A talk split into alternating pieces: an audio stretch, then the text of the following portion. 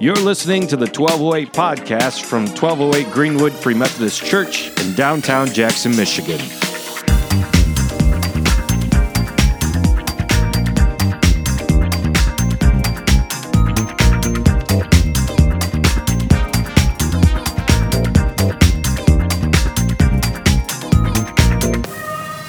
Hey everyone, you're listening to the 1208 podcast. I'm Jamin, and on the line we have Shane Claiborne. Good morning, Shane. Good morning, my brother. Good to be with you.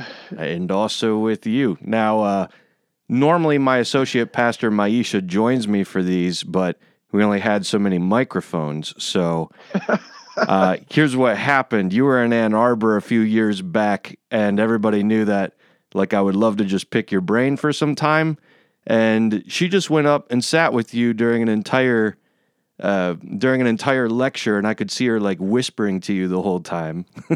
while I while I sat in the back, and then my other friends went and got selfies with you just to just to be like, yeah, we all met him and you didn't. So now I get a say in their face, I guess.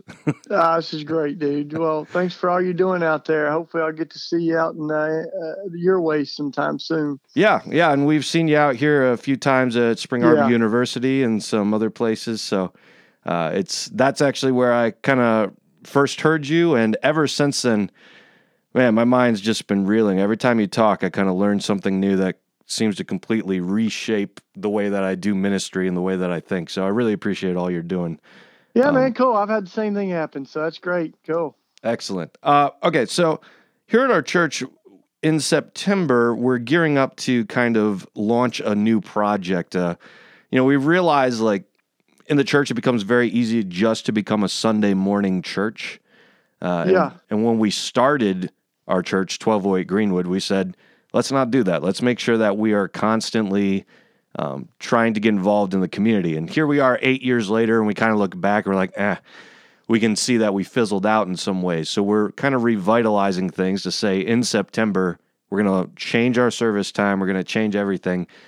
4.30 doors open 5 o'clock we've got uh, dinner that we serve the community there is a devotional in that time and then 6 o'clock they're welcome to stick around for uh, a service. So boom, dinner so, church, September yep. 9th, huh? Yep. Cool. So we're super excited about that, and uh, we're just looking for all the help that we can get, and kind of training us and helping us get involved in the community. And when I read your books and I, I hear you talk, and I saw you recently at CCDA where they had even more conversations about uh, you know really getting involved in the community to make an impact as a church. I just thought you'd be the right person to to reach out to. So it'd be great if you could kind of uh, you know illuminate us a little bit. Why why does the church need to be communal in the first place especially with everyone living so individualistically now uh, what's well, the importance well, there? Yeah. first of all it sounds like you're leaning in uh, to all the right places uh, to listen and learn. That's certainly what I, have been doing. Ccda the christian community development association is uh, we're kind of children of CCDA here at the Simple Way, and hmm. uh, uh, I, incidentally, you may know this, but it's the 30th anniversary of that that kind of association of communities and nonprofits around the country uh, in, in Chicago this year. So we're all going to road trip out to Chicago. Uh, I think it's the first week of November uh, to, to join that that uh, celebration of 30 years. So yeah, I mean, and one of the things that uh, Dr. Perkins, who's who's kind of the the uh, father of CCDA. He's, he's kind of the grandfather of the movement in a lot of ways. He's almost 90 years old now and uh, yeah. son of a sharecropper, you know, a powerful voice for the gospel and for community. And one of, he's been here to visit us. And one of the things he says all the time is this go to the people, live among them, learn from them, love them, start with what they know, build on what they have. And in the end, you want the people to say, we've done it ourselves and really you know that that language you go the people live among them learn from them that, that that's gospel language you know that's the incarnation this idea. Jesus like uh, put skin on and moved into the neighborhood and lived among mm-hmm. us and showed us what god is like what love looks like with skin on you know. So that's what we've been doing for 20 years here in our our little neighborhood on the north side of philadelphia. Um, and um, you know I, I love this idea the dinner church and the the uh, we, we've, we've said from the beginning uh, here at the Simple Way that the gospel is lived out at dinner tables and living rooms. Yeah. You know, and, and, and the, the gospel has to make its way into our homes um, and into our streets and sidewalks and neighborhoods. Uh, and that that vision uh, really for us kind of emerged from the early church in the book of Acts, where it says, you know, none of them claimed any of their possessions were their own, but they shared everything they had. They met in each other's homes, they worshiped in each other's homes. So that communal living is is the very stuff like I think we're made of. We're made in the image of God that reflects community to us. You know, the Father, Son, Spirit. So this this community thing is where it's at uh, I think we're moving away from sort of the mega church to the micro church again, you know, and, and mm-hmm. getting back to this idea that that we're made to love and be loved. And sometimes it doesn't happen in groups of 10,000. It happens in uh, groups of 12, you know? So yeah. yeah, man, it's great. Yeah, that's awesome. So as you guys try to figure out, you know, how, you know, okay, you say, you say, you know, you move into the community, you get involved there. Um, what are some of the ways that you guys have found as you've gotten to know your community, ways in which you could reach out to them? Uh, some of the stories that have come out of that. Oh man, there's a million, you know, over over two decades here. But but really, uh, I'll tell you the I'll tell you one of the funny first ones. Like we when we first moved in here, we were a little too like inward. I think some communities become uh, a, a little. Um, we, we get into a little bit of navel gazing or we, we end up talking so much about community that we don't really end up doing it you know so here uh, we yeah. are we're starting this community we got these we all these strategic meetings and conversations about what we're going to do and what are our shared values and our core beliefs and all those were good but while we're cleaning the house we bought this little house uh, on the corner, and we're I mean it was man, it was a fixer upper as you'd say, you know, like we're we're fixing up. There's just dirt everywhere, and the dude like must have just smoked all the time. There's layers of smoke. We our walls change colors as we're we're, we're cleaning them, you know. and then and then uh, and then uh, we were joking we're gonna find a secret stash of money somewhere, and there I am cleaning the top shelf in uh, this old uh, store front that we have, and, and I found a grenade Oh wow! Right? I'm right. like, oh my gosh. So uh, we, you know, and I don't know if it's real or not. I can't tell, but I'm not about to mess around with this. yeah, so I, you don't want to find out. Know, I called the the the uh, police, you know, I thought I'll try to be subtle. I'm like, we found something. We just need you to come look at it. And they're like, no, man, that's out of our league. You got to call 911. So they brought the bomb squad. They quarantined the neighborhood. It was crazy. So the, the media came and they, are like, the house has a bomb in it. Move, get out of there. You know, so anyway, that's how we met all the neighbors. And I thought, I thought it was beautiful because it was kind of like God kicking us out of the house and bringing everybody together. And like, so what are you doing on the corner there? You know, uh, but, but that was, how, I think for us, that was such a good, uh, in, entry point, you know, because we got to know everybody. I, I, don't think you necessarily need a grenade planted in your house, but I think we've got to realize that like this church thing exists for its non-members. It exists for something other than than just our own little community, and and it certainly is for us. But it's you know I think Jesus is so beautifully says everybody in the world loves their friends and neighbors and people who are like them, but you're to love bigger than that. You know you're, you're to love even your enemies, but you're to love people who are different from you. You're to love across you know uh, the cultural boundaries, and he, he he just models that in everything that he does, uh, and specifically you can see it at the dinner table. You know, mm-hmm. I, I, often say I, I, think one of the most radical things that Jesus did is just eat with all the wrong people. You know, and he's bringing like yeah. a tax collector and a prostitute and a, a Pharisee and a, a zealot, like revolutionary. All these people that would never share dinner fellowship are are brought together, and they're becoming a new creation. Uh, uh who th- that are entirely centered around Jesus and becoming more like him. So um, sometimes I think you know what's important. What's more important than what we eat is who we eat with, and, and the more diverse our dinner table is, the richer our community becomes. Mm-hmm. That's good. So all I need to do is put a grenade in my house and hope for the best here. That's why there's no anecdotes, man. Yeah. gotcha. No, no um, shortcuts or secret recipes, that's for sure. Yeah. Yeah, yeah. Well, I'm afraid to open my walls. It's 100 years old. Uh, if that's what you're finding in yours, yeah, I'll have to be careful on that. Um, you know, you talk about how the dinner table kind of brings us together across uh, uh, all different kinds of diversities and social classes and whatnot. I think of, uh, I think it's Michael Frost maybe who says, uh, the dinner table is like the great equalizer. Um, one of the things that we're hoping that this helps with is we've been seeing uh, as our town uh, the town's been slowly picking up steam over the last few years, and now there's just this real sense in in some of us that there there's going to be some gentrification that's coming along the way. And our church is kind of between four different communities. We've got the homeless one way, the middle class the other way, uh, the poor another way, and then you go down another way far enough, eventually end up at the mansion. So we're trying to figure out, you know, how to make sure that we can bring all these communities together and and try to uh, not let people just kind of vanish or disappear as the neighborhood gentrifies, but really kind of help people stay uh, in community and, and plug into what we're doing. Do you? Uh, what are some ways that you find really kind of brings everybody together? It, I mean, dinner. We've said that. Uh, do you find some other ways that kind of help really bridge gaps between different classes and uh, races and what have you? Yeah, well, well, first I want to, you know, say a little bit about this. This is a huge question. You know, I mean, I think the gentrification question is a massive one um, that that uh, warrants our time and attention. And because what happens a lot of times is you have a bunch of relocating people, folks that are not from the neighborhood that move into a neighborhood with, with the best of intentions. You know, they want to. Mm-hmm. Um, uh, be, build community within. They realize there's indigenous, uh, you know, leaders within the neighborhood. They're not coming with this sort of colonial Christianity, but they want to like they want to live there. They want to be a part of the redemption story.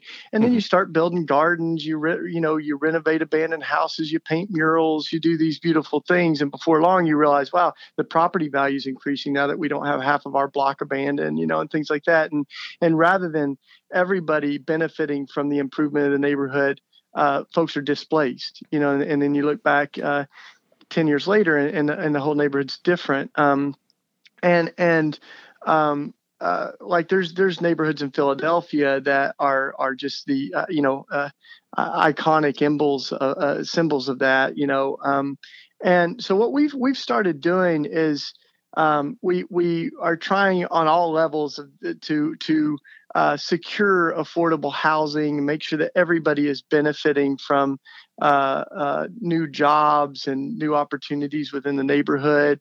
Um, what that looks like really concretely is um, uh, things like mixed income housing laws, where you can't create all new kind of fancy studios or condos like there has to be affordable housing in all new housing. You can't build a whole projects building of affordable housing like all housing is mixed which so that you know prevents having ghettos of poverty and wealth um, mm. kind of uh, um, uh, in, in, in different neighborhoods. Um, and we've got a coalition called development without displacement Okay. Because we do want to develop, you know, jobs and uh, turn abandoned houses into homes, but we want to do that without displacing people. So, like the model that we're using is a really incredible model. It's been used uh, all over the country. Uh, that's connected to Fuller Center for Housing. So we've got a nonprofit called Simple Homes, and we we get abandoned houses fixed and we um, the fam we, our motto is we, we won't build a house for you but we'll build it with you. And we each family does 350 hours on their own uh, home. We finance it um, and hold the mortgage at zero interest. So it you know cuts down a lot of the barriers to having a, a loan or mortgage you know and and we um, sell all the houses for $35000 or less. Um, hmm. and so what that does is I, I think you know it kind of counters the um, uh, the the moves towards gentrification and secures like uh, affordable housing for people who most need it, and that's really our goal. You know, is owner occupied, dignified, affordable housing. So I mean, you could do a you know whole six hour workshop or write a book on hmm. this, but that's kind of like stuff that we're learning, and it's stuff that you want to think about preemptively. You know, because the forces are so great that if you don't think about this, then um, the the the kind of general tide will will turn um, things a, a, different direction than maybe our best intentions would have had it. You know, um, so yeah, th- those are a few things. Part of why we got into affordable housing was to try to secure housing for neighbors that need it most, um, mm-hmm. and and build up a neighborhood that we're proud of together. You know, so um, and even the congregation, one of the congregations I'm connected to in Philly is called Circle of Hope, mm-hmm. and um, we've got whole small groups that are thinking and focused on just these particular things you know? So there's an urban farming and urban gardening group. There's a um, fo- folks that are working just on affordable housing and um, and and locally grown food, you know, things like that that are really good. And so everybody's doing different pieces of this, and that that's the gift of being a part of a, a community uh, as well. And one of the things we say too is that it's not enough to be multicultural. Like we actually want to be anti-racist, mm-hmm. um, and and and that means like we've we've got to be really aware of how white privilege and different uh, patterns of history continue to uh, influence some of our systems and structures. So um, that's kind of in the DNA of our community as well. To um, you know, we, we we we don't just want like a um, a soft, fluffy um, community uh, that's multicultural, but we really want to take on uh, racism and and and policies that that uh, hold people down, man. We want to be a part of the interruption of injustice in our city. So yeah, man. Yeah, yeah. I know it's a a huge topic. You know, you can't just like because it's a you know catch twenty two. On one hand, you want to see things in your neighborhood uh, grow in these ways, and on the other hand, you don't want some of the negative effects that come with it. So yeah, and some of that, you know, is contextual to where you are, but like we we've discerned this together, and some of the things that we've seen are if there's landlords that have ma- uh, like, like have bulk housing, so if you're renting more than ten units, mm-hmm. then there's a special license to give back to the neighborhood. You know, to to if if you have that many properties, we you know we want folks to be given back to the neighborhood. Um, so there's some structures that we're putting in place that um, uh, and, and for developers that are flipping houses for a profit within a period of two years, there's a certain tax on those that um, is small. I think it's less than 2%, but it creates like $12 million that goes towards affordable housing. And, and a lot of the wow. developers are like 2% on our profits. Like that's the least we can give back to the neighborhood. But uh, that's why the conversations and the imagination become so important, you know? Mm-hmm. Yeah, and it's it's conversations like that. A bunch of the stuff that you just said. You know, I uh, I studied to be a pastor, and they didn't teach us this kind of stuff. You know, it's like right, right. I actually remember, you know, like my first year, uh, just sitting in my office, being like, "What? What does this job entail? What do I do? I just read all week and then preach on Sunday?" And as I kind of started to catch on to the imagination of these things that you've been talking about in your book, I realized man, I've got to learn entire other languages, like legal jargon, to try to understand how how cities work and how rights work and these things. And I've seen some of the uh, interesting ways that you know you've gotten involved in peace, and that's a, another thing that we're talking about. How do we be peacemakers in in our area, and uh, as we bring everybody together across all these lines, how do we create peace yeah. in every avenue that we can? And uh, it was it was your book, uh, you and Chris Haw with Jesus for President, that really just blew my mind on this. I had not thought about peace in any other shape or form other than, you know, peace and goodwill to men. It's Christmas time, things like that. Uh, May the uh, peace of the Lord be with you. Yeah, yep, yeah, right. Yep. And then after reading Jesus for President, I was just so shaken uh, on on understanding peace in a whole new dimension and what God expects of me when I ended up writing a, a book some time later, I wrote a chapter on peace that was 100 pages long because you had so shifted my mind and forced me to to consider this. So as we learn to engage peace, you know, there's a lot of stories in which I've seen you do that. Uh, stories like uh, I believe you um, brought all the homeless together, kind of slept in a a park.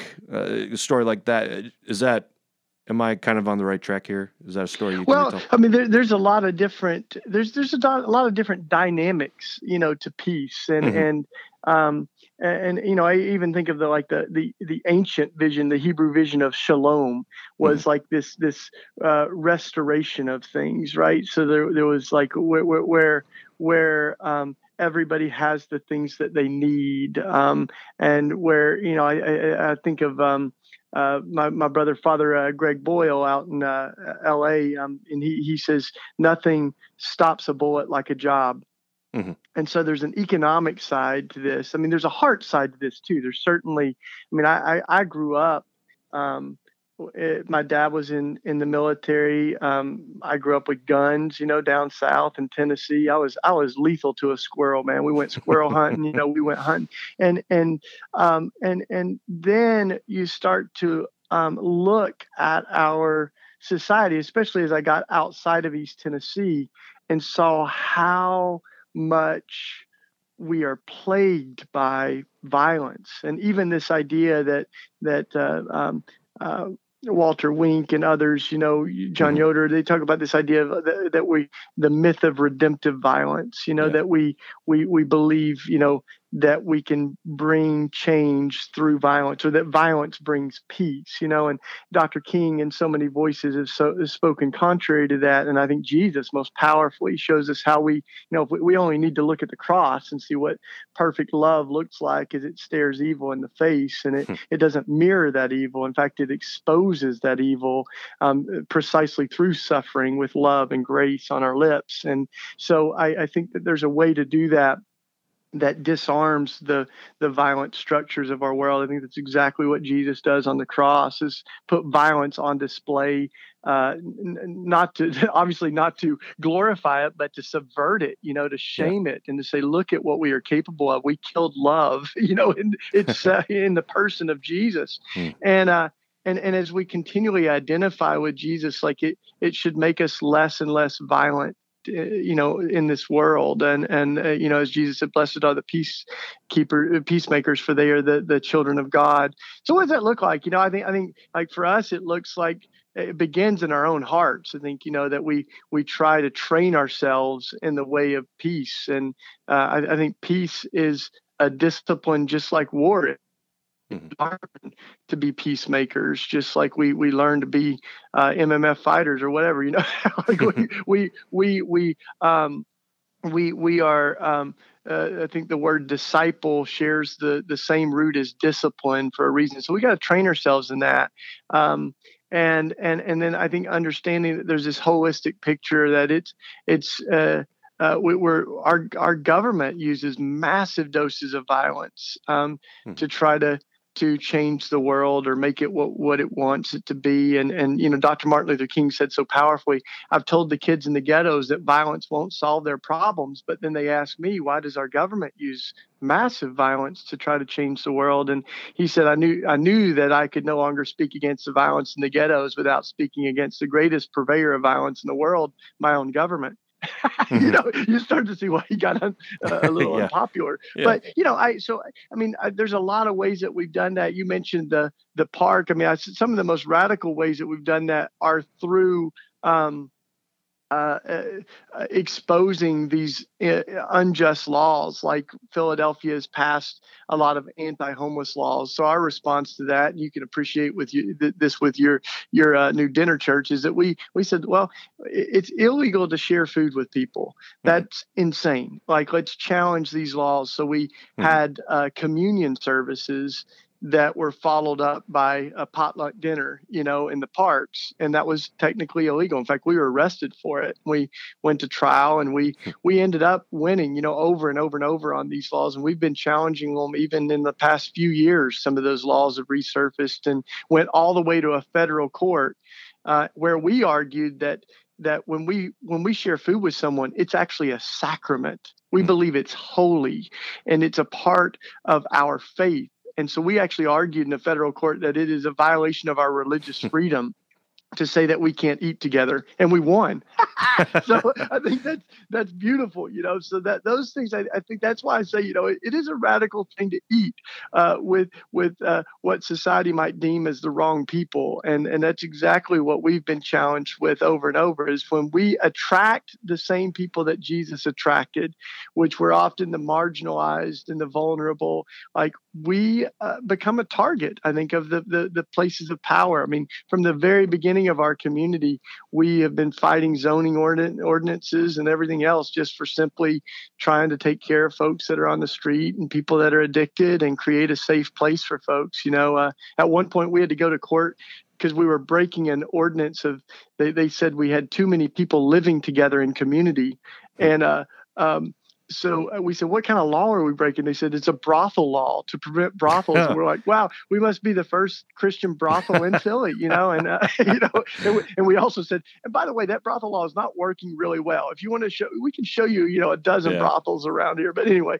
we fought in court, and uh, in that case, it was awesome because our lawyer was a Jewish guy that was awesome, and he believed in what we're doing, represented us, and our the guy that we were up against in um with, with the city was a Latino guy named Jesus, and uh, his name was Jesus. So our, our Jewish lawyer would be like, "You guys better pray, because here goes the Jewish lawyer against Jesus, man." You know, so but uh, we we beat Jesus in court, so we're still oh, living right. it here, man. But yeah, no, it's it's been, but I think we've got to we got to realize if we if we don't have some sort of collision with the the, world that we're living in, are we really trying to live out an alternative? You know, are we hmm. trying to live out into a kingdom where the last are first, the first are last, the mighty are cast from their thrones, the lowly are lifted? I, I think the very essence of the kingdom of God um, challenges the status quo of the world that we live in right now.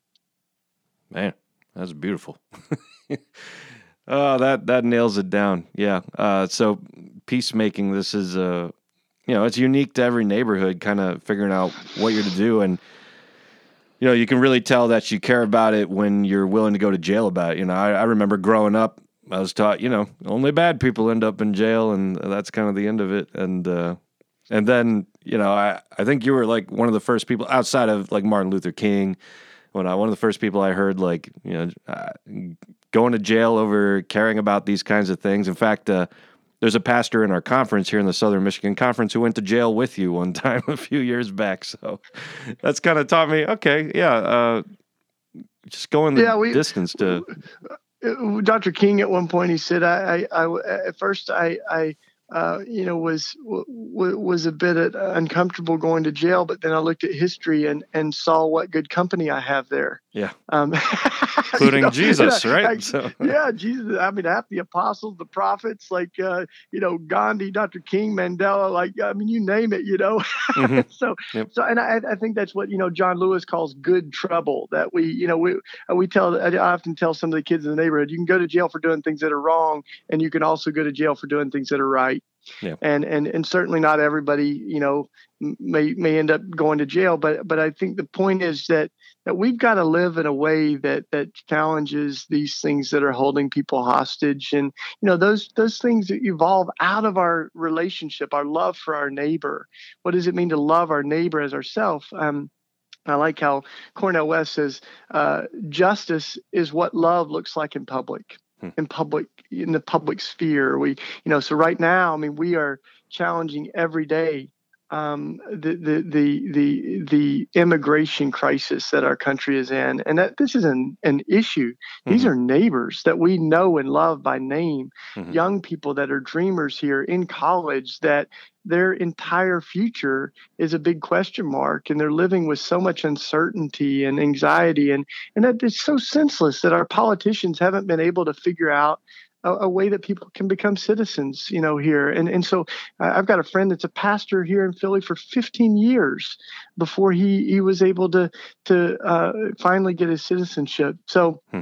Yeah, I mean that that's a part of loving our neighbor. Gun violence. You know, we we've been melting guns into plows. Mm-hmm.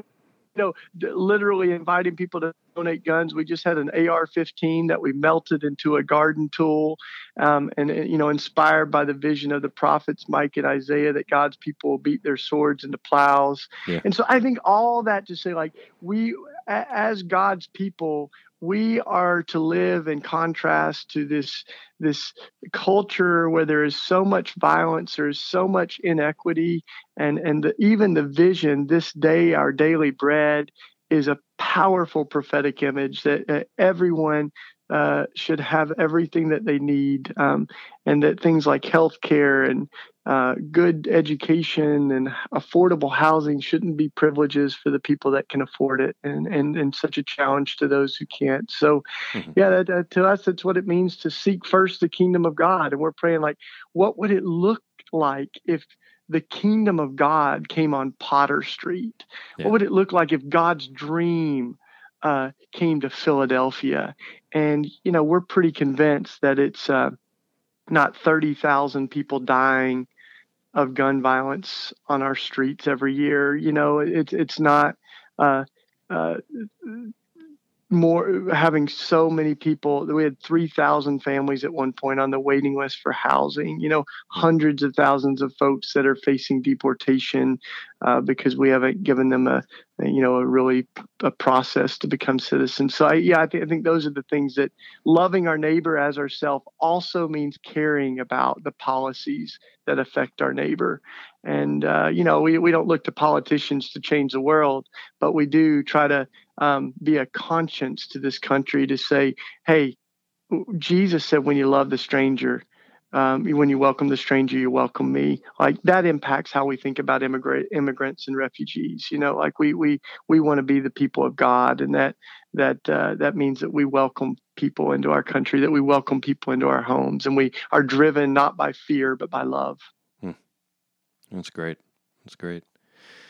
Well, I uh, yeah, I mean, this is all very inspiring. Uh, it's very helpful well, it's to fun, us. man. I'm inspired by y'all. Well, let's do it again sometime. I, maybe I'll come out there for dinner. yeah, hey, for sure. cool. Well, Shane, thank you for talking with us, and I uh, really appreciate all your comments today. Uh, everybody listening, go read all Shane's books. They're all wonderful. Uh, and uh, your most recent one is still executing grace. Yeah, I just wrote it. It's about grace and restorative justice and uh, you know, in contrast to the death penalty and capital punishment. Yeah, it's a lot of stories of forgiveness and grace. And I'm, I'm writing one right now uh, uh, around the culture of violence and, and guns and uh, God and guns. But the, the title of that's uh, Beating Guns. And it's got the images, you know, of us uh, repurposing guns and turning them into other things. So we'll have the, that out early next year. Awesome. I'm excited to read that. Cool. Well, Shane, thank you very much for talking with us. Uh, I appreciate all your comments and uh, your help, and uh, hope you have a wonderful rest of your day. Awesome, my brother. Yeah, and blessings on all the everything that you're doing out there.